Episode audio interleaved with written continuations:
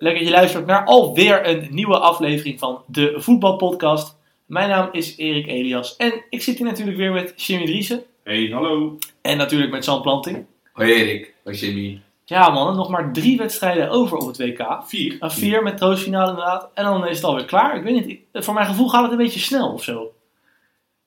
Eh, ja, eh, de, de dichtheid van wedstrijden werd een beetje in speelronde 3 van de groepsfase een beetje beklemmend. Dat je dacht van, oeh, jongens, van eh, oké. Maar daar nam het ook wel Ja, los maar, nu- maar nu die rustdagen, dat, dat zijn wel existentiële leegtes die je dan voelt, hè? Ja, kijk, op het EK de- deze gewoon op een gegeven moment elke kwartfinale één dag. Ja. Maar dat hebben ze hier niet gedaan. Dus nu heb je twee kwartfinales op een dag, nog een keer twee en dan heb je weer drie dagen niks.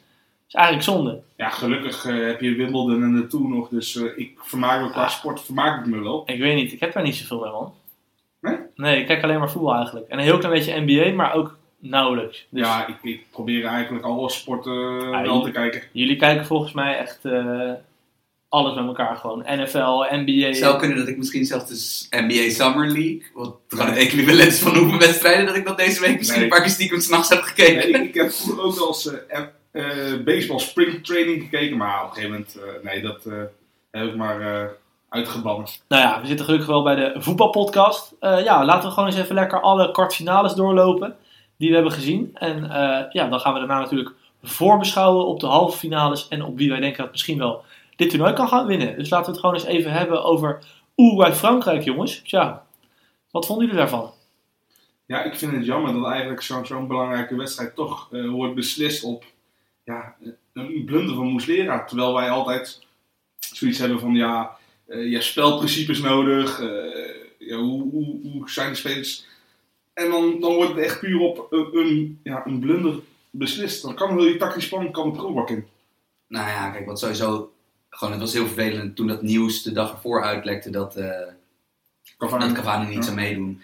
Dat eh, maakt het toch wel een moeilijker verhaal. Ik bedoel, Uruguay is sowieso van het ingraven. En ja, als je de helft van je koningskoppel voorin mist, dan, dan, dan gaat dat nog meer het geval zijn. Ja, en dit waren ook de ploegen die op dit moment, voordat de wedstrijd begon, de minste kans hadden tegengegeven en Ja. de minste grote kansen ook. Dus je wist Ja. gewoon, dit wordt niet een hele boeiende pot. Het blijft natuurlijk, dit hebben we al zo vaak hier gezegd, maar kijk, bij Uruguay heb je er de selectie voor. Bij Frankrijk ben ik nog altijd. Ik ben nog altijd. Ik had een, ik had een goede discussie op Twitter met eh, Niels Mackay. Een, een echte analytics jongen. Volgens mij werkt hij nu bij Opta. Elkaar of McKay? Eh, volgens mij gewoon Niels Mackay. Ehm, eh, dat, eh, Sam Planting. ja, Sam, en Sam Planting had de discussie eh, eh, over eh, of dit. eh, ik, ik stelde namelijk dat dit eigenlijk, eigenlijk niet kan. Dat je met Frankrijk met zoveel aanvalstalent op de bank, laat staan wat er nog thuis gehouden wordt, dat je eigenlijk gewoon echt een volledig negatieve strategie. eh, Ja, want Dembele is inmiddels derde keuze. ja, want ik, ik had net voor het parool, moest ik het, moest ik het in, drie, moest ik in drie zinnen zeg maar, samenvatten wat, wat er bij Frankrijk gebeurde. En het was eigenlijk heel simpel. Van, eh, er staat een targetman in de spits, een balafpakker op linksbuiten, twee backs die heel weinig interesse hebben om mee aan te vallen. Eh, en, je, en er wordt gegokt op de snelheid van Mbappé en Ja. Griezmann. Mbappé en Griezmann moeten we creëren. En Pogba en Kanté die worden gebruikt voor de restverdediging. Dat is Ja. natuurlijk een aanklacht voor het voetbal. Nou ja, kijk, dat Kanté is natuurlijk het beste Kanté bal, niet, Pogba ter wereld. Maar dat Pogba als zeg maar second, secondant van Kanté wordt Ja, gebruikt. Eigenlijk moet Pogba gewoon precies van Griezmann staan. En Griezmann gewoon meer naar voren. Ja, of ze zouden inderdaad wel gewoon Pogba wat hoger moeten zetten. En dan tegen Griezmann zeggen, pak hem wat meer aan de linkerkant. Want nu, Griezmann staat op papier linksbuiten. Maar dan loopt hij natuurlijk nooit. Hij loopt altijd in dezelfde ruimte als waar Pogba gevaarlijk kan worden. En Mbappé staat nog op die rechterkant ook. Terwijl die zou denk ik ook beter van links renderen. Dus ik zou het ja, heel anders aanpakken dan Duchamp. Maar dat hoef ik niet elke keer te gaan zeggen. Wat Nee. me vooral opviel tegen Uruguay ook, was dat als zij gaan aanvallen, is er duidelijk twee opdrachten. Kanté en Pogba blijven altijd achter de bal. Altijd. Dus dan heeft hij altijd restverdediging. Ja. En het is gewoon heel erg saai. Ja, ze geven ook gewoon niks weg. En Nee, ik, nee. weet- ik weet dat dit natuurlijk een heel subjectieve vraag is, maar ondertussen is het wel misschien de tijd, om, eh, tijd aangebroken om, om je de vraag te stellen. Eh, Rafael Varaan, beste verdediger ter wereld? Eh, dit seizoen, ja, denk ik wel. Ik zit nog wel in het Sergio Ramos kamp voor de beste centrale verdediger. Maar ik vind Varaan ook wel heel goed. En je ziet nu ook gewoon op dat WK hoe ontzettend goed hij is. Ook wel echt duidelijk een klasse beter dan Umtiti vind ik. Ja, want ik bedoel, hij heeft de combo, de combo van lengte, kracht, snelheid, verdedigende vaardigheden. En gewoon, hij heeft eigenlijk ook het perfecte eh, talentenpakket gewoon aan de bal. Ja. Want hij is heel rustig, hij, kan, hij durft ook met links dingen op te lossen, heeft goede aanname, heeft goede inspeelpaas. Eh, hij slaat wel zijn linie over met zijn inspeelpaas. Zelfs, eh, ik bedoel, eh, echt letterlijk alles wat je van een voorstopper vraagt, heeft hij. Ja. Hele goede zet geweest toen om toen toch Pepe maar, eh, Pepe maar te lossen. En eh, met Varane verder te gaan. Ja, al denk ik dat je als spits ook geen leuke dag hebt als je tegen Pepe en Sergio Ramos staat. Maar Varaan doet het fantastisch daar. En achterin bij Frankrijk zit het dus wel goed. Wat we ook weer zagen tegen Uruguay. Want die hebben gewoon in 90 minuten op die vrije, op die vrije trap na, die net voor langs ging. Ja, maar eh, die Uruguay heeft niks gecreëerd, maar Frankrijk toch eigenlijk ook niet. Nee. Nee, klopt. Dat Nee. vond ik ook. Maar Eh, Een kopbal uit corner en... ze hadden in de eerste helft Frankrijk alleen die kans van Mbappé. Dat hij hem kon aannemen, maar besloten koppen. En dat was het eigenlijk. En laten we zo meteen, nadat we Be- België hebben besproken en eh, eh, de halve finale gaan voorbereiden, de- kunnen we nog wel het een en ander zeggen over, over hoe Frankrijk tegenover dit België staat. Maar ehm, Frankrijk is bij de bookmakers de favoriet. En terecht, denk ik. En ik, dat, dat, ja, dat wordt het mond. Ik denk, ik, ik denk eh, eh, terecht. Maar we hebben, op WK, we hebben op dit WK gezien dat het niet altijd wat zegt als je de favoriet bent natuurlijk. Nee, maar aan de andere kant, eh, ze hebben de meeste individuele kwaliteit. Nou goed, Uruguay is in ieder geval al verder gekomen dan dat ik had verwacht. Ja. We allemaal En ik vind wel, als je echt zo afhankelijk bent van een goed centraal duo en een goed spitsenkoppel, en dan valt er eentje weg, Cavani, en je krijgt Stuani ervoor terug, die echt eh, ja, niet zo goed speelde, om het even uit te drukken zo. Die was slecht, hè? Ja, nou ja, dat is ook wel echt van, je gaat van de A-merk naar het eh Ja, Euroshopper-merk, hè, gelijk. Ja. Ja, Stuani heeft een beetje zo'n, had een beetje zo'n eredivisie. eh zo, zo, zo, zoals sommige spitsen een eredivisie-inflatie hebben. Had hij bij Girona dit jaar. Dat, hij was zeg maar de perfecte rol in dat systeem daar. En hij scoorde heel veel makkelijke goals dit jaar, heel veel kopgoals. hij piste toch de balletjes erin gewoon. Ja, hij, was, hij, was, hij, is heel, hij is heel goed in eh, eh, zichzelf vrijmaken in het 5 meter gebied. Van de gewoon situaties. De Bjorn Flemings van Girona. ja, Dus hij had zeg maar, bij Spanje had hij goed gepast, zeg maar. Eh, nou, nee, maar Ja, ik dat kan, is ik kan, een ik kan beetje niet voor. Wie trouwens eh, door het wedstrijdverloop, ook ook doordat Uruguay gewoon niet doorheen kwam, door, door die defensieve structuur van Frankrijk, viel het niet heel erg op. Maar eh, Lucas Torreira, eh dat kleine mannetje op het middenveld bij Uruguay, had een heel goede wedstrijd. Gaat naar Arsenal, toch? Ja, dat is nu wel definitief.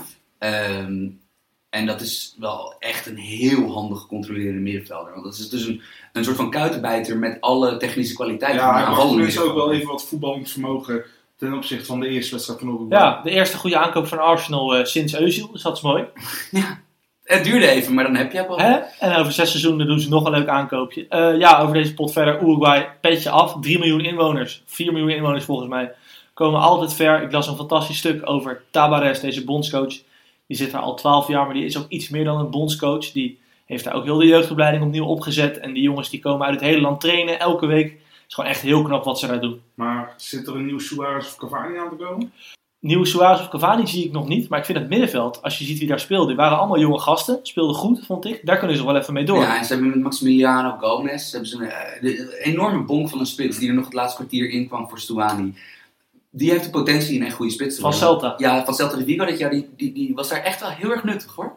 Dus ik bedoel, het kan op zich, eh, bedoel, ja, de potentie om, eh ploeg Cavani en Suarez zijn toch allebei, horen toch wel tot de tien beste centrumspitsen ter wereld. Ja, absoluut. Al een hele tijd. Ik vind het altijd mooi dat je op zo'n eindtoernooi ziet dat ze allebei veel meer kunnen ook. Dus, dus bij PSG... Ja, omdat, omdat ze natuurlijk met minder goede voetballers omgeven worden bij Uruguay. Dus Ja. het valt ineens meer op dat zij de kar moeten trekken. Maar ik begrijp, ik begrijp nooit helemaal eh, eh, het narratief rondom Cavani dat, dat die niet zou kunnen afmaken en dat die Nee, maar dat zei ik niet. overschat is. Want ik, ik ken hem. Hij, hij mist wel veel kansen, maar hij creëert ook met zijn gesleur ook heel veel kansen. Ja, want ik bedoel, eh, je, je gebruikt het juiste woord, en dat is eigenlijk ook het woord voor Suarez. Eh, Dat getrek en gesleur van hem, van terwijl je echt een elite spits bent, dat ook nog kunnen opbrengen, is knap hoor.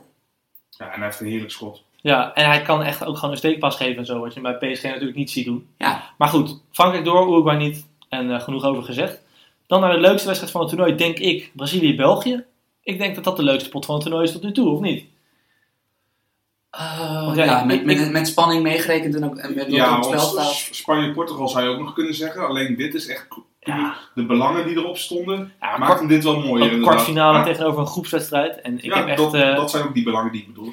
Even, eh, hij gaat het zelf niet doen, maar voor de, voor de tactiek, tactiek, tactiek liefhebbers onder onze luisteraars. eh, Erik heeft op zijn blog, chess.nl, heeft een ta- tactische analyse geschreven van dit duel. En ik, ik, ik, ik als iemand die ook tactische analyses maakt, durf in te staan voor de kwaliteit daarvan. Dat eh, heb je goed gedaan, Erik. Nou, mooi. Wat vonden jullie van de wedstrijd? Ik vond het eh, plan eigenlijk wel verrassend dat eh, uiteindelijk het gewoon een 4-3-3 was van- van wat België deed. Met Lukaku eigenlijk als rechtsbuiten. Die helemaal in de vrije zone kwam omdat eh, Marcelo linksbuiten stond ook.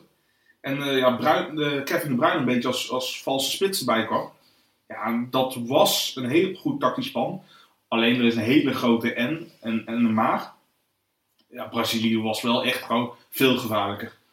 Ja, en in die eerste helft, echt, het, is, het is een wonder dat België twee keer scoort uit die kansen die ze hadden. Want Fernandinho kopt een corner in zijn eigen goal. Ja. En de Bruyne heeft een, eh, een counter naar een corner, een afstandsschot, wat hij ook niet heel vaak erin zal schieten. Al was dat wel een hele goede. Dat Ja, wel, absoluut. Zeker weten, maar de, de eerste helft was vrij neutraal hoor. Gebeurde weinig in de zestiende. Maar ja, België scoort twee keer en je denkt die hebben gedomineerd. Maar het zat er vooral in dat ze een paar keer er echt goed uitkwamen. Maar ze zijn niet heel vaak op de helft van Brazilië geweest. Schotenbalans, 27 doelpogingen voor Brazil, 9 voor België. Over de hele wedstrijd. Ja, Ja, ja. eh, Brazilië Een, 2 een, sco- een scoreverloop helpt natuurlijk ook wel Het mee. hè. scoreverloop Daarom. loopt mee. Eh, maar Brazilië creëerde eh, vanuit deze 27 kansen eh, per 11 tegen 11. Sander uh, uh, statistiekenbedrijf. Eh, t- eh, 2,45 ex- expected goals, dus bijna 2,5. België precies een half. Ja. Eh, en volgens mij Komt natuurlijk ook door, door het eigen doelpunt en afstandsschot. ja, en, en als ik het goed herinner, had het model van, eh, van 11 tegen 11 eh, eh, ga- gaf aan dat ongeveer dat je, als je deze wedstrijd 9 keer zou spelen, dat Brazilië hem 8 keer zou winnen. Ja, ja, en op zich snap ik dat ook wel. Maar je krijgt tegen. Ik, ik denk dat er maar heel weinig teams in de wereld, landenteams bestaan, die meer expected goals tegen Brazilië kunnen doen dan dat Brazilië tegen de tegenstander zelf heeft. Nee, tuurlijk, Ja, tuurlijk. en, en wat je ook doet, als je je ingraaft, dan komen ze op een gegeven moment doorheen. Als je hoog druk gaat zetten, heb je kans omdat je ruimte weggeeft. Er is tegen dit Brazilië gewoon nauwelijks een goede tactiek te verzinnen. En daarom vind ik het wel heel cool dat Martinez, zoals jij terecht zei ook, eh Sam, volgens mij was jij het, in de belangrijkste wedstrijd Wel ballen van zijn carrière doet hij best wel een aanvallende ta- tactiek. Want drie jongens, De Bruyne, Hazard en Lukaku, Die zijn geen moment terug geweest. hoefden zonder bal niet zoveel te doen, weet het je wel. is, dit is voor het eerst in zijn bondscoachschap. Want ik heb eh, voor een verhaal van VI, ergens begin 2017, heb ik, heb ik, heb ik alle, inter, volgens mij de eerste acht interlands van België onder Martinez terug moeten kijken. Dit is de eerste interland eh, van België waarin eh, hij eh, daadwerkelijk alle drie zijn super, aanvallende supersterren optimaal wist te gebruiken. Dus dat zowel Lukaku, De Bruyne als Hazard, die allemaal zeg maar een ruime voldoende hadden. want dus dat was allemaal al- echt goed waren. Dat was altijd een beetje het probleem. Hoe ga ik die drie spelers, ga, hoe ga ik die nou allemaal inpassen? En dat ging ten koste van De Bruyne. Want Hazard kreeg echt zijn favoriete plekje in Ja. het oude systeem. Links Ja. binnen. Kreeg alle... Lukaku was het focuspunt voorin. Ja, en De Bruyne moest daardoor veel verder naar achter spelen. En ik vond dit toch wel een hele mooie oplossing. Behalve, ja, met zeven spelers Brazilië afstoppen. Dat, dat gaat je gewoon niet lukken. En het was ook wel, dit was tactiek en niet eh, beslissingen van spelers. Want je kan, kijk, De Bruyne is voor een spelmaker een enorme metervreter. Beetje net zoals Eriksen bij Ajax dat ook had. Want dit is een werkende middenvelder, ondanks al zijn voetballend talent. En het was heel duidelijk dat hij, dat hij strikt, strikt eh, geïnstrueerd was van... Je, loopt, je, maakt, je maakt niet te veel meters in de verdediging. Van, snap je? je? Je loopt mee met Fernandinho tot ongeveer 35 meter van je eigen goal. Daarna blijf je lekker hangen in, in, in die, in die zone. Spaar je op voor de tegenaanvallen, want we hebben, jij, jij moet de tegenaanvallen op touw zetten. Eh, nou ja, dat, dat, dat, dat weet dus al de Bruines rolweek al af van zijn normale rol Ja. bij City. Lukaku speelde natuurlijk op de flank, om, om wat, wat Jimmy zegt, om, eh, om het gat wat Mar- Marcella viel. En ik zat in de vierde minuut echt te kijken van Marcelo ging mee. En dat zie je nooit. De aanvaller ging er gewoon niet achteraan. Nee. En toen dacht ik al van, hè, hier is even iets aan de hand hoor. Ja, Je En- zag Lukaku wijzen van, jongens, jullie pakken hem, ik niet. En, eh, en ook Hazard werd echt, was, zat echt tot ongeveer 30 meter van het Braziliaans goal. Was hij echt aan de flank geplakt, wat ook normaal gesproken niet, niet het geval is. Dus het was in onorthodoxe rollen, wist hij het best Ja. uit te halen. Maar goed, het is rust dan. Wil je nog wat zeggen, Jim? Ja, ik snap het ook. Op, op zich snap ik het tactisch plan ook wel. Want Lukaku is nog steeds een veel minder goede verdedigend speler dan dat Marcelo een aanvallende speler is. Daarom. Dus je kan, met Lukaku kan je hem toch niet afstoppen. Als hij Marcelo achteraan moet gaan, dan maakt hij zo ontzettend veel meters. Ja, dat gaat hij nooit winnen. Nee, nou goed, het is nou rust. Je ziet, mijn tactiek werkt een beetje. Ik geef wel ruimte weg achterin, maar goed, twee goals gemaakt. Had hij niet toe moeten zeggen, jongens, twee goals, we Goed, gaan Deurtje dicht. deurtje dicht, krijg hem niet tegen. Want hij bleef dit doen. Vind ik nog steeds veel te gewaagd al, mm, om in rust al gelijk helemaal defensief te gaan. Oké, maar dan na een kwartiertje of zo. Weet Dat je? was, het duurde tot minuut 81, hè, Ja. voordat Vermalen erin kwam en, eh en Ja. zijn twee verdedigers. En dat was dan door een blessure ook trouwens. Ja, Maar ik weet niet, het is achteraf zo makkelijk praten van ja, dat had je natuurlijk moeten doen. Misschien zet je daar verdediging, kom je helemaal niet meer van je eigen En- helft af. en wel even zeggen, compliment voor een aantal spelers bij België. Eh Fellaini, Wits, Witsel en Meunier waren verdedigend. echt ijzersterk tegen die linkerflank van Ja. Brazilië. En Toby Alderwereld, nu hij weer volledig fit is, laat wel zien dat hij echt, eh, Gewoon echt heel goed is. ja, dat het een wereldverdediger is. Ja. Dat, eh, dat hij echt heel erg goed Dat is. had eh, Urban Hazard goed gezien allemaal. De scout, de Belgische scout van Ajax. Ja, wie er terug is inderdaad. Die weer terug is inderdaad. En eh, hopelijk weer een mooie talentje naar Nederland kan halen. Dat was ook leuk voor de Eredivisie. Ja, en eh, ook nog, eh, we, we noemen wat verdedigende spelers op. Courtois deed ook goed. Al moet ik zeggen, die laatste redding. Ja, ik snap voor de Belgen dat het echt een geweldige redding is à la Stekelenburg voor ons WK 2010. Maar ook van Stekelenburg vond ik het niet een hele bijzondere redding. Maakte hem mooi puur door het moment.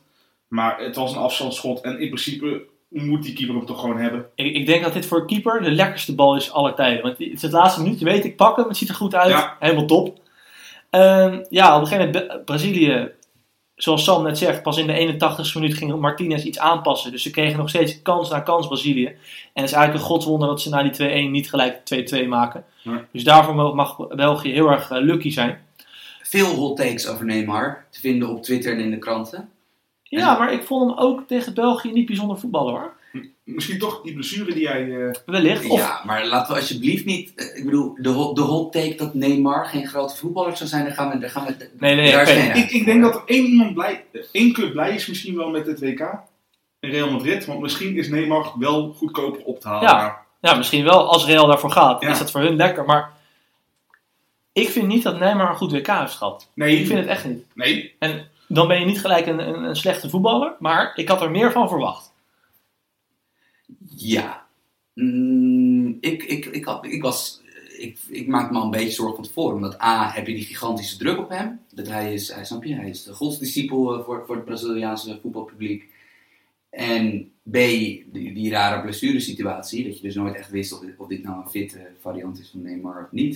Het gaan waarschijnlijk over tien jaar pas wel horen, zo Precies. verhaal. En eh, eh, ik, ik, vind, eh onderscheid de persoon, of scheidt de persoon Neymar van de voetballer Neymar. Ja, de persoon is gewoon een, etter, is een etterbak ben het wel mee eens, maar ik, ik begrijp. Ik, ik heb er zelf ook geen last van. van ja, van mij mag die rol wat is. Ik beoordeel hem wel. Maar ik snap het ook heel goed als eh, het gros van de mensen een, een verschrikkelijke aansteller vinden. Want dat is hij op dat moment ook. Ja, Maar, maar je valt op omdat je zo goed kan voetballen en dan word je meer gehaat als je rolt. Iemand eh, van Costa Rica die hetzelfde gedrag zou vertonen, die zou je uitlachen. Hoe heet die voorstander van der Kruis? Die bij de graafschap eh, toen Zlatan ooit een rode kaart aannam. Ja. En die deed dat toen drie keer in één seizoen. Hè? Michael van der Kruis. Ja, dat, dat, hij, dat hij een kopstoot, fijn, een kopstoot van iemand anders En, fijn en, en dan lach je er gewoon om. En, Ja. en niemand weet het meer. Maar ja, Neymar hoort bij de sowieso de top 5 beste voetballers. Ja, de hoogste bomen vangen altijd het meeste wind. Absoluut.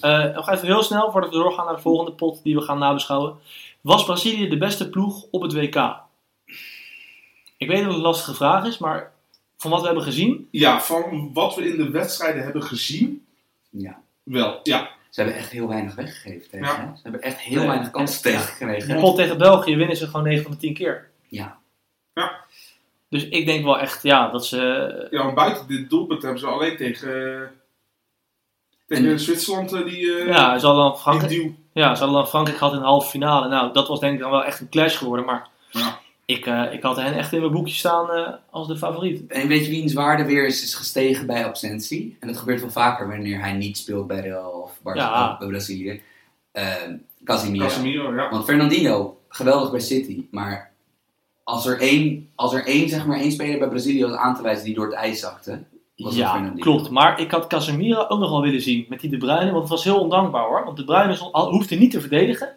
Kreeg elke bal meteen aangespeeld. Jawel, maar Casemiro gaat de middenlijn ook niet over. Nee, oké, maar kijk, je moet wel... Of je zit kort en dan kan De Bruyne allebei wegdraaien. Of je geeft hem wel ruimte en dan kan De Bruyne die paas geven. Dus het was wel echt een lastige rol hoor. Hoe had, Marti had Martinez het precies hetzelfde nu ingevuld als hij wist dat Casemiro wel zou spelen? Dat is een goede, heel goede vraag, Jimmy. Misschien moeten we Martinez een keertje uitnodigen. Je kan Spaans toch, Jim? Ja, maar en misschien Thierry Henry? Ja. Nou, dat schrijven we nog op op het to-do-listje voor de podcast. Eh, in ieder geval jammer Brazilië eruit. En België en Frankrijk wordt natuurlijk top. Gaan we het zo nog over hebben. Maar eerst over Zweden. Engeland. Ja, 2-0 Engeland. Engeland scoort weer uit een corner. Ik weet niet. Ik had op een gegeven moment het idee van... Is dit een vriendschappelijk potje of zo? Ik miste de beleving. Ik had echt totaal niet het idee. Ik kijk naar een kwartfinale WK. Ik zag bij de Zweden geen... Ja, die waren gewoon onder Zweeds. Gewoon niet vervelend. Ze hadden geen slotoffensief. Ik, die hebben zich echt een beetje als makke lammetjes uit laten schakelen. Ja, Zweden was heel erg eh grijs, hoe ik het graag noem. Het, het, het- het- ja, het straalde, ja, ik wil niet zeggen van het straalde niks uit. Maar ze hadden af en toe een, leuke combinatie, hadden ze leuk op het middenveld. En dat was het. Ze misten echt de snelheid voorin. Ze misten de echte techniek. En Maar als, jongens, jongens, jongens, jongens. Dit is toch gewoon... ja, het is een matige ploeg. Ja, nee, nee, dit is toch een historisch ongetalenteerde kwartfinalist? Jawel, maar als dan je enige speler die... Ja, is goed. Ze hebben twee spelers. Ze hebben Klaasson en eh Forsberg die voor de creativiteit moeten eh, zorgen. En als dan Forsberg ook gewoon niet goed in de wedstrijd zit. Fors- Forsbergs eerste balcontact is volgens mij de 19e minuut Ja. van Echt? wedstrijd. Ja. Maar goed, misschien zijn we te hard. Maar hoe we Zweden hebben leren kennen, is dat ze dan juist wel de beuker in gooien en weinig weggeven, noem maar op. En op zich, uit open spel hadden ze die Engelsen redelijk in de tang. Maar ja, en dan komen die spelvervattingen weer. En ja, goed, dat is toch wel echt uniek. Harry Maguire kopt hem binnen. Hadden ze goed ingestudeerd, de Engelsen. En ik had toen echt het idee, het is ook over. Dit wordt helemaal niks meer. Ja, nee jongen. Ik, ik had het nog wel eens willen zien als Zweden op voorsprong komt. Dan moet Engeland wel.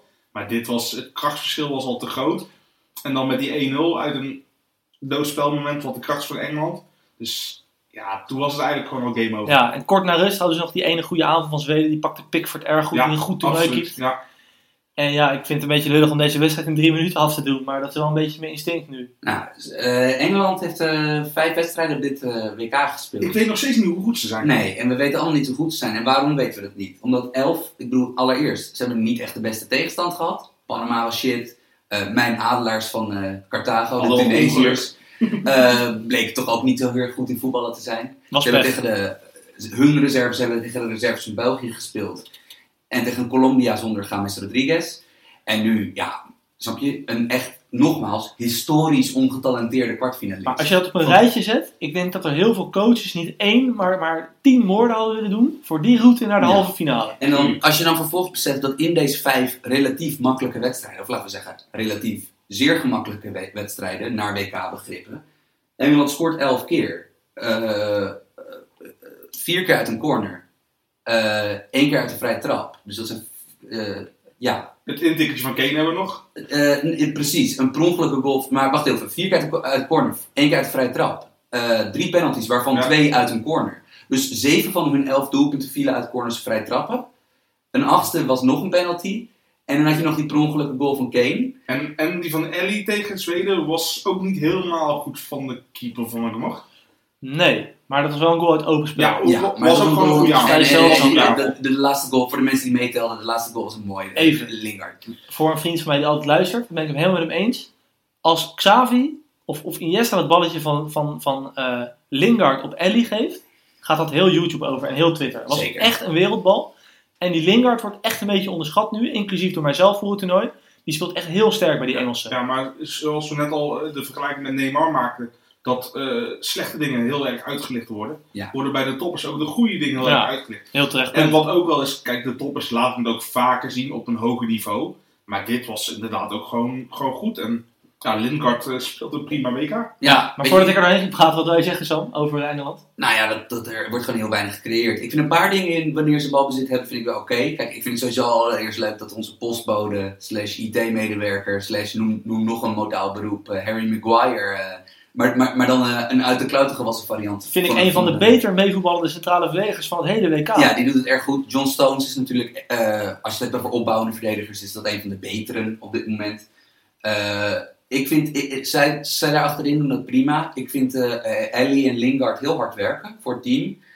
En Trippier als wingback, die gooit er een paar mooie voorzetten in. Maar eigenlijk wordt op dit moment het enige in deze ploeg waar ik een beetje voetballend blij van word, is dan Sterling. ja, zijn Sterling's acties. Want eh, dit is voor de rest wel een, tot nu toe deze 3-5-2, of hoe je het wil noemen, van Engeland, is wel statisch. Ehm, en ik Ja. heb nog niet het idee dat ze helemaal een patroon hebben gevonden waaruit ze eh, op constante manier kans kunnen creëren. Ik vind het wel jammer dat Sterling helaas zijn kans niet afmaakt. Dat doet hij bij Manchester City wel gewoon goed. Goed, daar, daar traint hij elke dag mee natuurlijk. Is hij bekend met alle medespelers. Zijn cijfers, eh, zijn harde cijfers zijn ook gewoon niet goed. Maar ik wil het nog maar zien als Sterling niet meedoet bij Engeland. En dan wordt het echt Dan een heb stuk... je een probleem hoor. Nou, Sam zegt het is nu statisch. Als je Rashford erin gooit, dat is ook wel een jongen die graag in de bal speelt. Maar dan lever je toch wel wat in. En Absoluut. zeker als je ziet Lingard, Ellie. Ik heb ze net allebei geprezen. Dele Ellie ben ik fan van. Maar dat zijn niet creatieve middenvelders per se. Kijk, Lingard wel. Nou, Ellie, wel Ellie maar ook wel. Lingard is geen wereldkwaliteit. Nee, Lingard, Lingard is toch van, van de tempo-actie. Ja. Eh, Ellie is van de passeerbeweging. Wat bedoel je precies met tempo-actie? Nou, dat, ja, hij, bijvoorbeeld als hij op stoom komt, hij kan, hij kan zeg maar langs tegenstanders opstomen. En zo'n Ja. mooie versnelling in een versnelling. Precies, Ja. versnelling in een versnelling. Hij, eh, hij- hij is, ik vind hem altijd rondom het strafschopgebied, vind ik hem inderdaad opvallend vaak de juiste keuze maken s- eh, qua schotselectie en, en qua wat voor soort paas hij, hij speelt. En Ellie is natuurlijk gewoon wel echt, een die, is natuurlijk wel, die kan echt een man uitspelen. Maar bijvoorbeeld Sterling's snelheid. Sterling is de enige bovengemiddeld snelle sp- speler bij Engeland. En dat is zowel in de diepte belangrijk, dat wanneer hij in de diepte sprint, dat er ruimte eh, eh, vrijkomt voor Kane om in de bal te komen. En dat is belangrijk voor in de breedte, want kijk, Kane zal vaak centraal gepositioneerd staan. Dus eh, om de verdediging enigszins als een soort van accordeon uit elkaar te trekken, ja. moet je je soms ook aanbieden aan de zijkant van het strafschopgebied. En in die positionering is Sterling echt vet goed. Ja, je hebt eigenlijk een beetje de, de ouderwetse twee spitsenverdeling. Een bewegelijke rond een redelijk statische. Nou is Kane niet, de, niet helemaal een statische à la Peter Crouch natuurlijk. Nee, want Kane is wel onderweg, beetje- maar hij is wel gewoon het is wel een beetje de traditionele verdeling. En toen ik het een beetje ging volgen, had je daar echt veel van. Weet je, Koller en Barros. Ja, en bij Dortmund ja. Koller ook met de Amoroso. Ja. Ja, Dat, Dat, eh, eh, was vroeger wel traditioneel. Wil iemand nog iets zeggen over Zweden? Gewoon knap kwartfinale Ja, gehaald en dat, is toch, dat is toch het maximale eruit Die, die worden als helden ontvangen en eh, prima toch? En de meest vervelende coach van het toernooi gaat naar huis. Dat is echt een kwal. Wat, wat, een enorme zeikert was dat, zeg. Oh, ik dacht even dat je flauw viel of zo. Oké. Nee, maar vervelende man inderdaad. Janne Andersson. Nou, ik mag nog niet hopen dat er nu een Premier League club is die denkt van... Oh, die heeft het goed gedaan. Die wil ik wel neerzetten. En dan moeten we nog een seizoen Ik vind het wel kijken. echt een, een West Ham Ja, optie om, om zo'n trainer lekker aan te nemen. ja. Character. Ja. Maar vervelende gozer. Eh, ja, Rusland-Kroatië. Rusland-Kroatië dus. Ehm, ja, die Russen. Zitten die nou in de doping of niet? Als je ziet dat zelfs Ignatjevic eh, de meeste kilometers heeft gelopen. Ja, kilometers wil niet altijd iets zeggen. Maar die heeft een paar verlengingen in de benen. En ik op 38-jarige leeftijd moet waarschijnlijk aan het puffen. En die gast die, die trekt nog eh hitsprints alsof hij een jonge god is.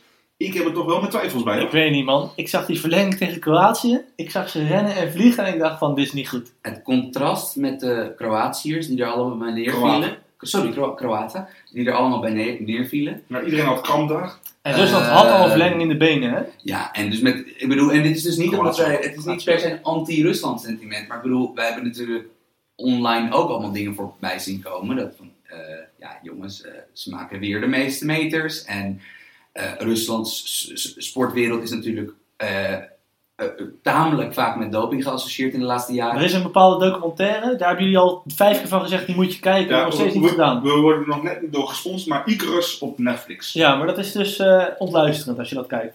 Ja, ook en, en weer niet. Ontluisterend. en weer niet. Want als je, als je, er eenmaal, als je eenmaal grimmig genoeg naar de wereld kijkt, dan, dan verbaast het je allemaal niks meer. Ehm, ja, dit is, dit is moeilijk om, eh, om, om die verdenking voor je te houden. Oké, nou ja, dat hebben we dan dus ook niet gedaan bij deze. Maar ik ben geen dokter, ik weet niet precies hoe het zit. Ik heb geen injectienaalden gevonden in het hotel Nee. van Rusland. Geen blauwe tongen. Geen blauwe tongen, maar het is wel een beetje verdacht. Wat- Jongens, nu zeggen, welke club gaat toehappen op deze paar onherhaalbaar spectaculaire goals van Dennis Cherisev en geeft hem een groot contract? West Ham United. Nee, die gaan Jarmolenko waarschijnlijk over de linkerkant kopen. Dus Ja. ik zet het op eh, Brighton. Nee, nee, die, die hebben trouwens een redelijk goed beleid. Nou, weet je, Bournemouth heeft een beetje, van Eddie Howe, heeft een beetje het imago dat ze slim zijn. Maar die doen ook rare aankopen Ja, hoor. of hij blijft gewoon lekker in Spanje. Maar, moet gezegd worden, hij maakt wel gigantisch mooie doelpunten. Ah, hij legt ze er lekker in. Kijk, als je dan toch ooit een keer vijf potten achter elkaar goed in vorm moet zijn, dan maar beter op het WK in eigen land. Ja. Beetje, een beetje de nieuwe Salenko. Wie is dat? Nou, dat was ooit een, een spits die eigenlijk niet eens meeging naar het WK van 94. Maar Kiriakov, toen nog van Karlsruhe als ik meen, een beetje roodharige spits. Die had ruzie met de bondscoach en daardoor ging eh, Oleg Salenko mee. En die scoorde er even eh, een paar tegen Cameroen in de groepsfase. Dit is niet normaal hè, wat hij allemaal weet. Nou, nu is Salenka was redelijk algemeen Ja, kennis. oh? Jimmy's voetbalkennis kent natuurlijk geen einde. Nee, maar ook met Karlsruhe en zo. Dat vind ik echt eh, bijzonder. Maar de club van Oliver Kaan toen ook nog. Jimmy is de beste, dat wist, dat wist je toch? En Winfried Schaefer. Lopende voetbal-encyclopedie inderdaad. Eh, de wedstrijd. Ik vond Kroatië tegenvallend. Ja, Van Rusland absoluut. weten we het recept. Die gaan lekker op eigen helft. Die zoeken in de omschakeling snel een lange bal. Maar het is ook echt, volgens mij, heel irritant voetballen tegen Rusland. Ja, en die Juba houdt ze wel vast, de balletjes. Hè. Het is gewoon echt een ouderwets systeem. Maar ik vond met name, eh, hoe heet het? Ja, dat is zo cliché om te zeggen. Maar alles wat er omheen loopt bij Rakitic en Modric. Zeg maar iedereen die niet Rakitic of Modric heeft, heet. Vond ik een beetje tegenvallend in die pot. Ja, bijvoorbeeld Perisic werd ook echt, eh, volgens mij na 60 minuten al gewisseld. Mhm. Eh, die heeft low-key best wel, want dat is ook gewoon een, een- dat is een grote manier bij, eh, bij, bij Inter. In de zomer was het nog dat hij misschien naar mee is gegaan. Die heeft eh, niet zo goed toernooi. Da- aan de andere kant, op de andere vleugel die Rebic, eh, Van Frankfurt. er wordt altijd gezegd dat hij heel snel is. Terwijl mensen verwarren dan fysiek kracht met snelheid. Ja, van de aanvallers is hij wel de meest snelle, maar dat zegt ook meer over de andere aanvallers. Maar hij is, vooral, hij is voor een buitenspeler heel fysiek. Ja, Ik vind zoals al die eh, Kroaten.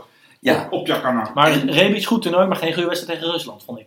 nee, niet per se. Wie wel heel erg goed was, was Luka Modric. Ja, die was fantastisch. Eh, ondanks, ik, een beetje ondanks de, de, de eh, opstelling van eh Dalic. Ik ben even zijn voornaam kwijt, iets met een Z. Slatko. Ja, Ja, Zlatko. Slatko Dalic. Ehm, eh, wat, wat, wat, want dus Kroatië ging terug naar het systeem wat in de eerste wedstrijd tegen Nigeria niet echt werkte. Dus met eh Rakitic en Modric op papier als controleurs en eh, drie aanvallende middenvelders voor. En, eh, En Kramaric inderdaad. eh, Ja, en dan denk je op papier, Eh. het is aanvallender. Maar in de praktijk is het zo dat als Rakitic en Modric allebei zeg maar voor het blok blijven spelen, dus allebei in de bal spelen, mis je voorin ook weer wat. Nou, maar dus Modric compenseerde dat gewoon puur door zijn individuele voetbalintelligentie. Want kijk, Rakitic speelde echt als zes voor de verdediging, die, die, die bouwde op. ja, die heb je gewoon bijna niet iets aanvallends zien doen. Nee, terwijl je denkt ook van, dit is natuurlijk een speler met zo'n geweldige paas eh, en zo'n geweldig inzicht. Want die moet je natuurlijk wel een beetje linies laten doorbreken. Maar wat ik Modric goed vond doen, was eigenlijk compenseren voor een tactiek die niet werkte. Want ehm, eh, hij dook op vrij veel plekken op. Eh, en, Het eh, was zeg maar de opbouw van Kroatië. Van hier Ja. Luca heb jij de bal en jij gaat hem vooruit Ja, en ik denk dus wel dat Kroatië zal in, het, in de volgende, zal eh, in de halve finale, eh, denk ik, met, weer met Brozovic als ver- verdedigende middenvelder spelen, zodat Rakitic en Modric op maar hoog je, je staan. krijgt weer een heel ander soort team tegenover je natuurlijk. Ja, en er moet ook gezegd worden, Kroatië is natuurlijk ook geen leuke ploeg om tegen te spelen. Dit is, dit is, dit is een beetje een jennende... Zijn eh, stug, maar hebben ook gewoon individuele kwaliteiten. Ja, want bijvoorbeeld die- die die die eh, die 1-1, dat was natuurlijk wel gewoon dat je even dat je heel verflitst zag van ja, die jongens voorin die kunnen goed voetballen. Die Nou, echt goed daar voetballen. werd echt, de- de verdediging van Rusland werd echt compleet akkoord gespeeld. Ik Ja. vind dat centrum van Kroatië degelijk. Vida is natuurlijk een idioot eh, met- op voetbalschoenen, maar eh, doet het goed. En Lovren valt me echt mee, gewoon. Ja, En, het, en je hebt nog als backup. Ja, Dat is voor een backup is dat eigenlijk nog, voor een land als Kroatië is dat echt prima. het schijnt dat Verjalko, eh, de rechtsback van Atletico, het schijnt dat hij, dat hij het niet gaat halen tegen Nee, Engeland. die, die had iets met het leek eens op krank, maar volgens mij was het toch iets met zijn knie of zo. En ik, ik, ik zal je zeggen dat dat eigenlijk na Modric en Rakitic de spelers die ze het minst kunnen missen. hij is heel degelijk, hè? Ja, ik denk dat Vida dan op rechts gaat, zoals het uiteindelijk Ja, terwijl nu was eigenlijk een van de weinige aanvallende impulsen die ik vond werken, was eigenlijk die overlap tussen Verzalko Ja. en Rebic op rechts. En dat zie ik Vida totaal niet doen. Nee, want er komt dus inderdaad nog een centrale verdediger bij. Van die linksback Strinic kan je niet van vragen. Dat is gewoon ja, een back, maar dat is niet iemand met, met, met veel initiatief of talent naar voren toe. Dus ik denk dat ze tegen Engeland eh, het initiatief aan de Engelsen zullen laten. Maar ik vond het van Kroatië, om het even nog over deze pot te hebben. eh, want zometeen gaan we de boel voorbeschouwen. Het viel me echt tegen dat ze tot eh, in die verlenging, dat ze het niet over de streep konden trekken. Weet je, redelijk ervaren ploeg. Veel jongens die de bal in de ploeg kunnen houden qua techniek. En ze gaven toch het initiatief weg aan Rusland. Rusland speelde meer op de helft van Kroatië.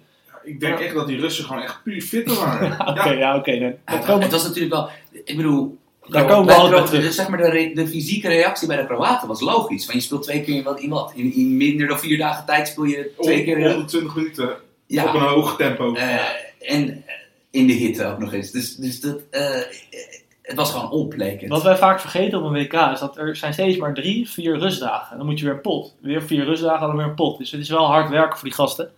En dan is een Ignacevic topfit, 38 jaar jongens. Of 39. Oké, nou, het is duidelijk wat wij denken van Rusland eh, met betrekking tot eh, hun... eh, Ik wil nog even, trouwens sowieso even, we hebben het van tevoren al, het al gezegd, Mario Fernandes.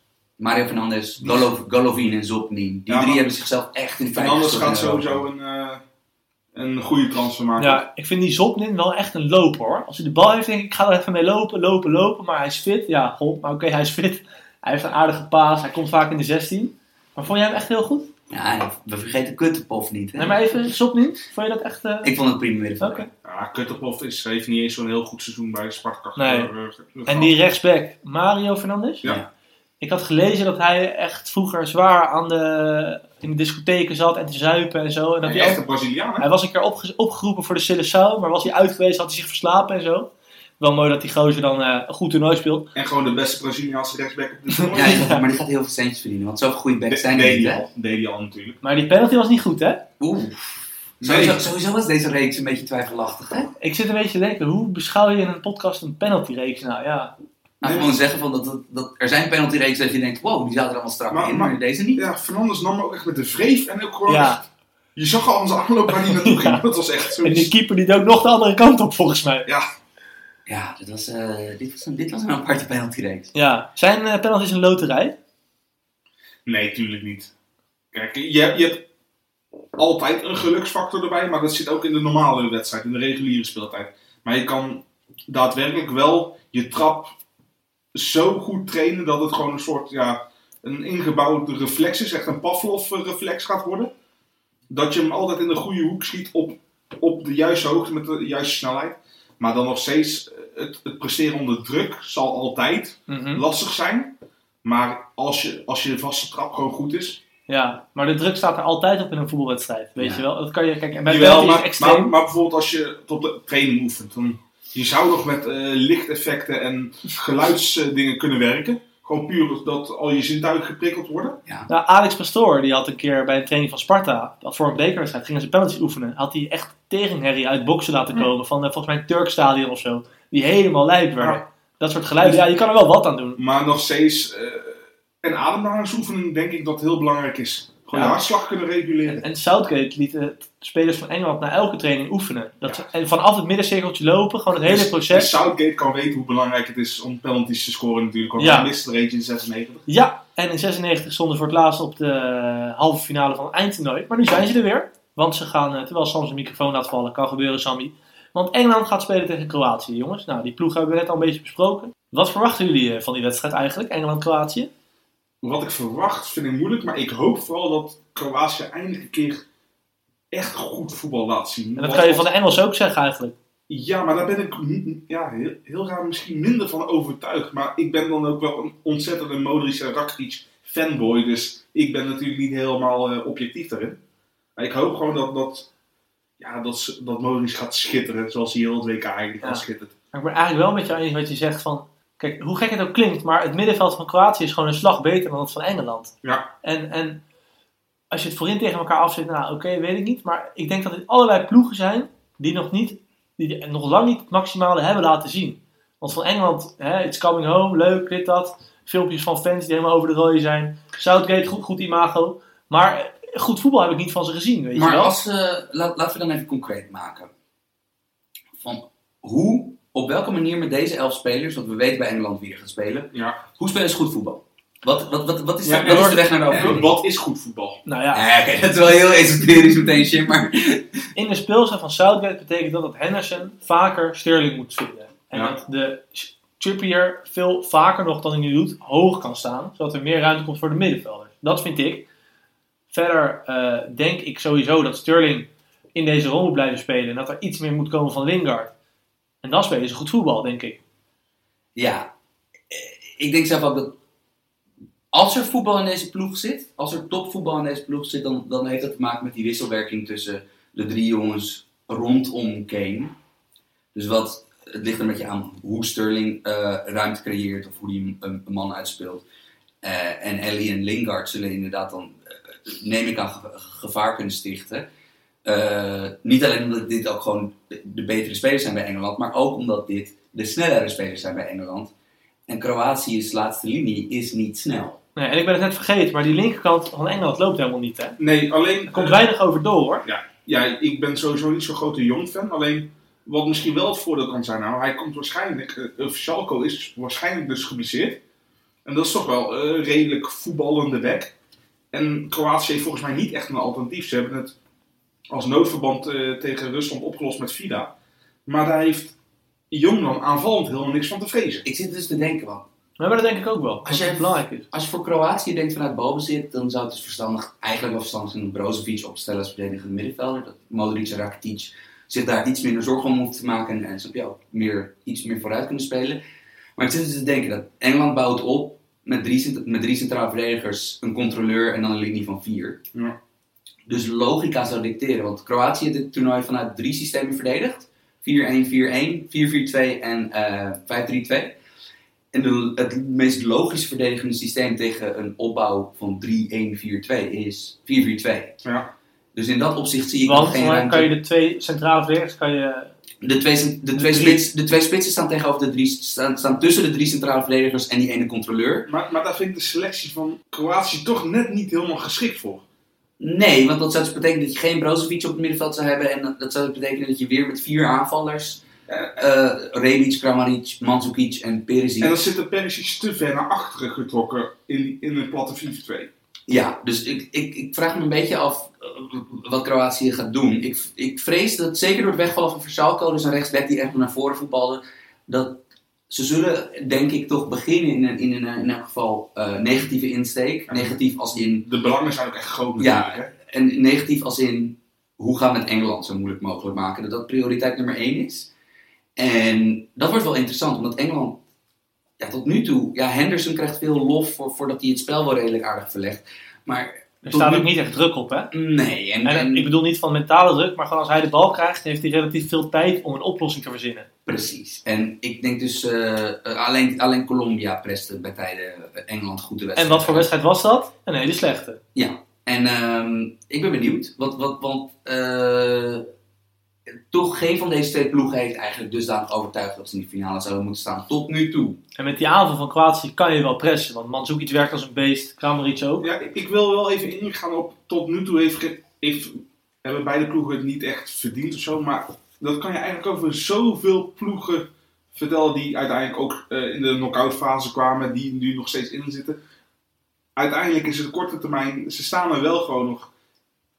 We moeten toch finalisten hebben. Dus Ja. als één van de twee het haalt, Maar, eh, hebben ze het gewoon verdiend. Het is wat dat betreft een raar eh, WK. En ik hoorde iemand zeggen, er zijn weinig gekke dingen gebeurd. Nee, er zijn heel veel gekke dingen gebeurd. En weet je, eh, ik denk dat we gewoon maar zo erin moeten gaan. We gaan gewoon nog drie potjes genieten. En de troostfinale mag je ook kijken als je wil. Maar we gaan gewoon die drie potjes kijken.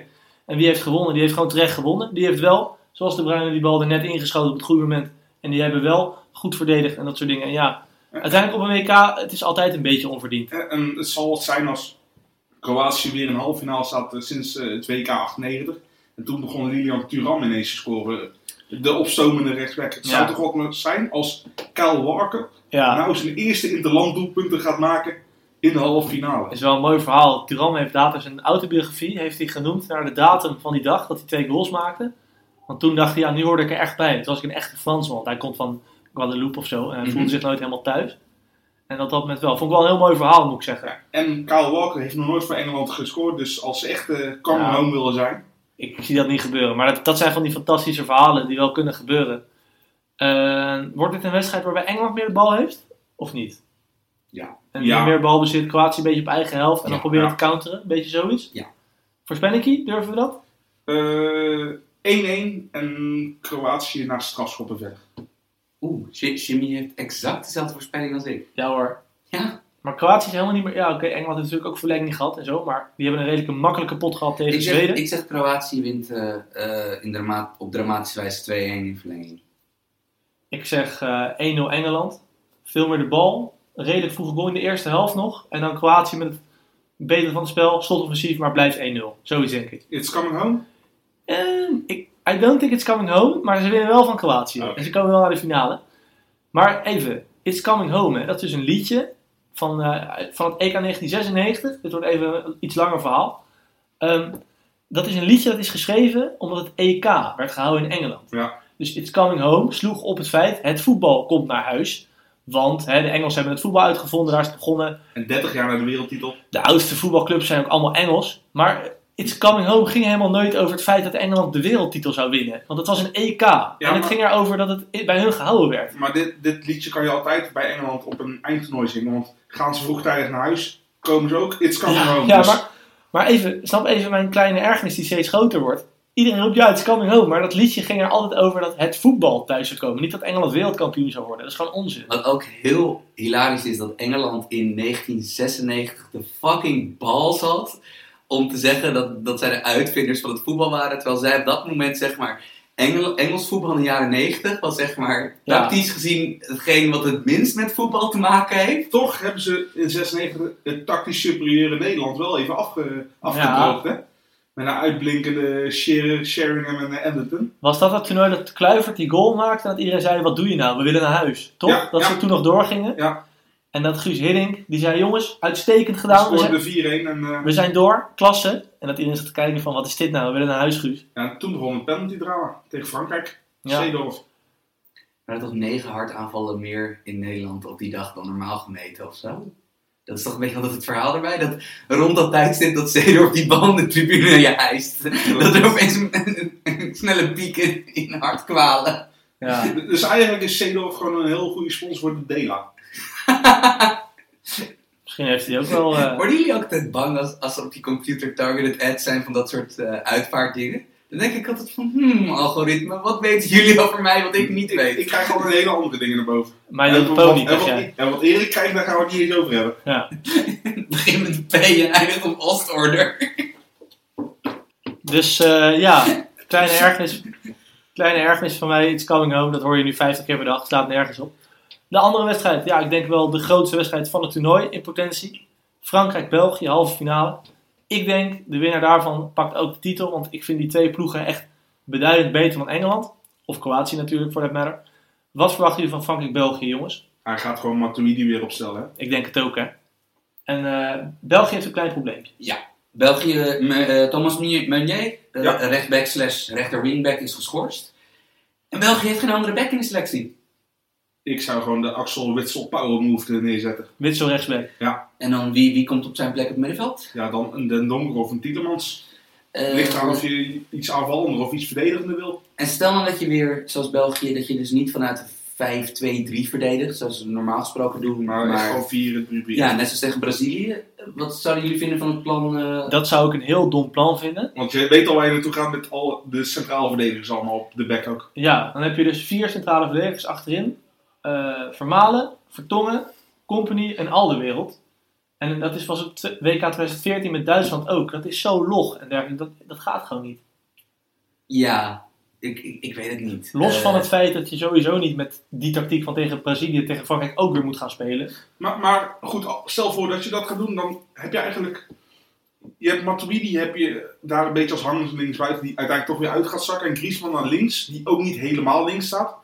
Is het dan niet zonde om daar echt een centraal verdediger neer te zetten op de rechtsbackpositie? Kan je dan niet beter gewoon ook een middenvelder daar neerzetten? Ja. Zoals Witsel. Ja. Ja, of je kan, kijk, ik denk dat een andere oplossing die zou kunnen is dat je gewoon weer dat traditionele Belgisch systeem speelt.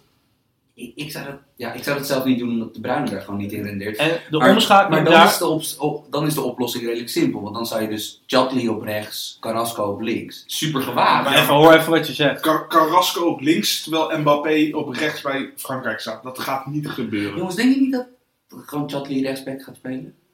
Ja, het zou kunnen, maar ik zou het dom vinden. Nee, want, want dat betekent dus automatisch dat Carrasco op links doet. En dat gaat echt niet meer gebeuren, denk ik hoor. Nee. Oké. En kijk, ik denk ook dat. Dit is gewoon een probleem. Ze hebben gewoon een probleem. Ze moeten kiezen uit een paar kwaden. En daar gaat iets uitrollen. En we gaan niet- Maar onderschatten wij niet een beetje dat eh, België waarschijnlijk meer de bal gaat hebben. En dit zijn allemaal omschakelmomenten waar we het over hebben. Ja, en daarom gaat die Carrasco niet opstellen. Nee, maar dat denk ik dus ook. Waar is, hij, waar is hij heel kwetsbaar in? Ja, in de omschakeling. Juist. En ik denk dat dat, het- en ik, denk, ik denk dat dat een heel belangrijk punt wordt. Dat eh, België gaat meer de bal hebben. En Frankrijk gaat zich gewoon, we gaan waarschijnlijk weer op zijn zijken na afloop. Die gaan zich gewoon weer laten ingraven. Die gaan gewoon op eigen helft staan. Pogba, Kanté, kom je niet doorheen. Die backs zeiken op aanvallend, maar zijn verdedigend redelijk stabiel. Het staat wel... En, en, wacht even, en dan in die omschakeling gaat België gewoon geslacht worden. Wie er ook rechtsback staat of wat dan ook. Ik verwacht eigenlijk een vrij makkelijke 0-1 of 0-2 Frankrijk. Een, een vrij gemakkelijke 0-1. Ja, maar eh, weet je dat ze een goal maken en dat ze verdedigend gewoon niet in de problemen komen? Ja, zoals tegen Uruguay. Kijk, Ja. Frankrijk verdedigt zoals wel meer ploegen op dit WK. Ha- Hashtag het Simeone-effect. Want ve- veel Atletico Madrid-imitaties op dit eh, toernooi. Ze, verdedigen vanuit een compacte 4-4-2 op eigen helft. En, of nou, misschien middelhoog. Eh, maar in elk geval een, een, een compacte eh, 4-4-2. Eh, als België gewoon weer naar het traditionele systeem teruggaat, dus met, met drie centrale verdedigers, waarvan er twee eigenlijk vrij breed aan de zijkant staan bij, in de opbouw. Dat is wel de beste aan, dat is wel gewoon logischerwijs een van de betere eh, aanvalsystemen om tegen zo'n compact 4-4-2 te spelen. Om dat, om dat uiteen te trekken. Omdat vooral die twee schaduwspitsen die je dus achter, rondom Lukaku dan hebt staan, van die, komen dan, die kunnen dan eigenlijk wel elke keer proberen eh, tussen die twee linies, eh, zowel in de breedte als in terugzakken, een beetje de compactheid eruit te trekken. Sorry, dit, dit, dit is vaag verwoord. Maar ik denk bijvoorbeeld dat, dat wanneer hij teruggaat naar dat traditionele systeem, dat Hazard, bijvoorbeeld, we doen even een hypothetisch voorbeeld, dat die voor problemen kan zorgen doordat hij naar eigen keuze eh, kan kiezen welke zones van Frankrijk hij zich in, gaat aanbieden. Ja, maar kan Kanté hem dan niet gaan schaduwen? Of zal hij voornamelijk met de bruine bezig zijn dan? Nou, ik denk meer dat Frankrijk gewoon zone speelt. En vergelijkbaar als tegen Argentinië, dat als het moet, want Messi is natuurlijk en Hazard, dat zijn wel spelers waar je aparte aandacht aan geeft. Als het moet, dat Kanté of Pogba wel uitstapt. Maar in eerste instantie vanuit zone verwacht ik. Ja, en eh, een, een ander, een ander eh, sleutelpunt, eh, en een, ander sleutelduel binnen deze wedstrijd zal eh, toch echt zijn de linkerkant van de Belgische defensie. Eh, want Jan Vertongen liet al tegen Genki Haragu- Haraguchi zien, wat nog ineens een supersnelle rechtsbuiten was, die van Japan. Van, Jan Vertongen is geen linksback. Nee. Jan Vertongen is een centraal verdediger. En een heel erg goede centrale verdediger Maar is ook kwetsbaar in sommige momenten. is geen 100 meter sprinter. Nee. En ik bedoel, Kylian Mbappé is natuurlijk koning van de diepteacties. Dat is wel een 100 meter sprinter. Ja, en die, die heeft beide diepteacties die je er kan maken. Dus zowel een rechte lijn, eh, je zeg maar in de diepte aanbieden, als een diagonale lijn, dat je zeg maar tussen zijn back en centrale verdediger achterlangs kruist. Is hij echt perfect in die timing van dat soort loopacties. Ehm, Hij is echt een freak. Hij is 19, hij kan alles. ja, hij, heeft, hij, ik bedoel, heeft ook dus- echt een fluwele aanname bij, bij, bij die turbo. eh, Ik vind het echt bizar, man. Ehm, ik maak me daar een beetje. Ik vind dat echt het grootste zorgpunt bij België. Eh, aanvallend. België creëert veel op dit toernooi. Maar niet, tegen, maar, niet, maar niet tegen Frankrijk, denk ik. Ehm, ja, het is, het is. Kijk, eh, wat het is, het is, het is een clash of the titans aan die kant. Van je hebt, België heeft krankzinnig aanvalstalent. Frankrijk het beste centrale duo op dit, E- op dit WK. En de beste balafpakker daarvoor. Ja. Van, dat, wordt, dat wordt gewoon een, inderdaad, dat wordt een monster clash. Maar ik bedoel, ja, als je het ooit met een aanvaller ploeg moet proberen, dan liever eentje met Lukaku, De Bruyne en Hazard. Ik, ik denk dat het gaat beslist worden op de zwakste schakel. Welke, zwak, welke schakel is zwakker? De, de slechtste speler bij Frankrijk? Ja, dat Hazard Of, keer, ja, Hazard een keer Pavard voorbij loopt en dan Juist. gevaarlijk wordt. Ja, precies. of bij België? Ben ik het er heel erg mee eens eigenlijk ook. Alleen ja, ik denk uiteindelijk dat de verdediging van België gewoon niet goed genoeg is. Zeker ook omdat Meunier geschorst is en je moet gaan schuiven en zo. Ja, ja, het is niet ideaal, nee. Maar, klein voorspellingje weer, of wil je nog meer eh, Ik- over zeggen? Ik, ik was het wel een beetje eens over de uitslag. Ik denk een 1-0 voor Frankrijk. Ik hoop België, ik vrees. Ja, ik hoop ook België, maar Maar we zeiden ook unaniem Brazilië. Oké, Brazilië hoort die pot te winnen, maar die zitten niet meer in het toernooi. Dus misschien is het wel goed nieuws voor de Belgen dat we allemaal Frankrijk roepen. Nou, neem ze eens, Erik. Kies jij ze. wij, wij zijn geen Maduro in ieder geval. Nee. geen mama bedoeld. maar ik ga niet België roepen, ik denk Frankrijk. Dus Ehm, dat is jammer. Stel je voor, tot nu Mhm. toe. eh, eh, eh, we hebben gelijk in onze voorspellingen, dus de finale zou dan Frankrijk-Kroatië zijn. Of Frankrijk-Engeland. Ehm, wie wordt speler van het toernooi? Nou, is wel grappig, want ik wou net ook nog even buiten in het draaiboek om wat anders gaan zeggen, maar dat sluit hier wel helemaal op aan. Want ik denk dat de speler van dit toernooi, als dat ook een speler van een grote club is, dat het zomaar zou kunnen dat we dit jaar een andere gouden balwinnaar hebben dan Messi of Ronaldo. Denk serieus, als Modric met Kroatië het WK wint, of Mbappé eh, scoort er drie in de finale of zo, De Mbappé is denk ik nog Heeft te hij- vroeg. heeft Mbappé heeft te weinig gescoord Te weinig- bij Paris bij Saint-Germain. Paris Saint-Germain te weinig gewonnen, maar het zou zomaar kunnen. Dat Griezmann zou, als Griezmann nu dit nog... hele lange introotje, wie wordt denk je speler van het toernooi? Ik denk iemand van Frankrijk en dan is Griezmann of Mbappé de logische speler om te Maar doen. als, Gri- als Griezmann, als die nu nog vier keer scoort in de halve finale, finale Want die had een krankzinnig seizoen bij Atletico Ja. tot nu toe. En de Gouden Bal gaat over een kalenderjaar, toch? Ook belachelijk, maar dat is inderdaad Ja, zo. nee, Ja. en inderdaad. En Griezmann is vanaf begin januari dit jaar krankzinnig gaan scoren. Hij had volgens mij een reeks van 100, dat hij in 140 minuten tijd op een zondag en een eh, woensdag, dat hij midweekse wedstrijd met Atletico speelde, dat hij volgens mij zeven doelpunten Ja, maakte. klopt. Europa League gewonnen. Europa League gewonnen, was daar de beste speler. Twee goals ook, toch?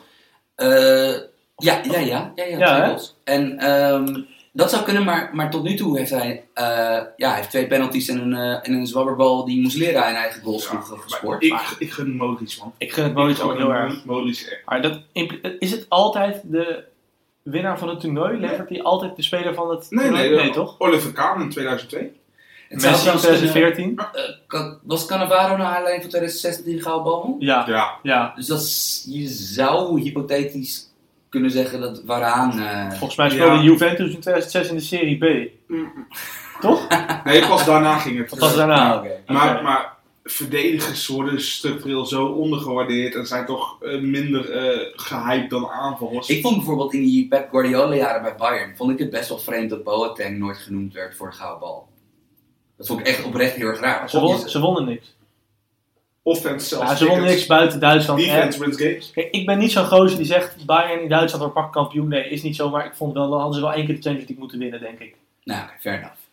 Maar, eh, en als zeg maar eh, het winnen van het toernooi niet zou uitmaken, wie zou dan jullie speler zijn tot nu toe? Ja, tot nu toe, ik vind het echt lastig hoor. Want ik heb, ja, Coutinho vond ik heel goed dit toernooi. Ja, Coutinho of Mbappé, denk ik. Ik, eh, ik ga gewoon puur voor, als ik de oogtest gewoon zeg van, van welke speler heb, eh, was ik het vaakst onder de indruk, eh, ga, ik- ga ik voor mijn redelijk saaie optie, dan ga ik voor Eden Hazard. Ja, Hazard was tegen Brazilië ook wel echt Ja. heel goed. En eh, een beetje gek misschien ook, Godin was echt heel goed voor Uruguay ook. Ja, ja, vallen Ja. eruit kwartfinale. Mm, Ja, dat nog niet eens, maar het systeem is ook wel echt gewoon, het speelt hem ook in zijn kaart natuurlijk. Ja, daarom. Maar hij deed het wel echt goed hoor. En hij mist de gigakans tegen. Ja, hallo, het is een dat, dat, dat mag. Lastig. Ehm, speler van het toernooi. Gaan we opletten. Kijk, we hebben nog twee hele belangrijke wedstrijden allemaal. Dus eh, stel, Kyle Walker schiet er drie in. Hè? Wie weet. Ja. Gaan we nu even naar de mailbag. Want eh, die was leeg deze week. Voor het eerst. We hebben ook geen oproepje geplaatst op Twitter. Vind het nog steeds heel leuk als je vragen instuurt. Dus blijf dat gewoon doen. Kan via Twitter op het account voetbalpodcast gewoon DM'en. Staat volgens mij voor iedereen open. Absoluut. Hey, Je jongens. kan, eh, wacht heel even, je kan iedereen van ons gewoon een berichtje sturen. En we hebben natuurlijk gewoon een mailadres, devoetbalpodcast.gmail.com. Dus geen mailwerk deze week, maar eh, volgende week misschien weer wel. Wat wij zeggen, Sam? Eh, jongens, uh, Eredivisie seizoen is om de hoek, hè?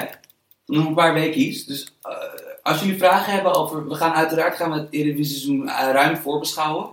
Dus ook die vragen kunnen al alvast geleverd worden. Want dan, eh, eh, dan weet je zeker dat je aan de beurt komt. Ja, en eh, weet je, 15 juli is de WK-finale. 25 juli speelt Ajax weer tegen Sturm Graz. Dus eh, we kunnen in één ruk door. Dus eh goede toevoeging van Sam inderdaad. Ik heb nou weer zin in het gewoon seizoen. Ja, ik moet wel even 10 dagen even eh, mijn rust pakken hoor. Drama Queen. Je bent de jongste van ons en Ik heb, loopt te zeuren. maar ik heb alles gezien. Jullie pakken nog wel eens één wedstrijdje rust van de 64. Ja, dat is ook zo. Dankjewel voor het luisteren. Het was weer hartstikke leuk. Sam, wil je nog wat zeggen? Jongens, eh, ons terugbetalen voor deze podcast? Geef ons een review op iTunes. Vijf sterren. Alleen vijf sterren. Ja, en eh, als je gewoon niet persoonlijk maakt, mag je ook nog wat feedback geven over hoe we het doen. Roost ons. Roost Ja. ons. voor Nee, nee, niet roosten. Niet roosten. Gewoon normaal zeggen, dit was goed, dit kan beter. Niet roosten. Wassenaar. Ja, dankjewel. Tot volgende week. Doei.